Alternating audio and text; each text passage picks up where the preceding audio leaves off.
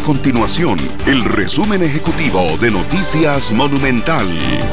Hola, mi nombre es Alejandro Meléndez y estas son las informaciones más importantes del día en Noticias Monumental. Si usted está buscando trabajo, preste mucha atención ya que la empresa coreana SAE-A inauguró su planta de manufactura y anunció la creación de 200 plazas vacantes. SAE-A inició sus operaciones en Costa Rica en el año 2015 para fabricar hilo de alta calidad. La Cruz, Upala, Guatuso y Los Chiles serán los cantones que servirán de escenario para la decimoquinta edición del Festival Nacional de las Artes, que dará inicio el próximo primero de septiembre.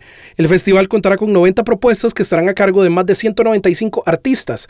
Entre las actividades figuran exposiciones de circo, teatro, danza, cuentacuentos, espectáculos musicales y propuestas audiovisuales.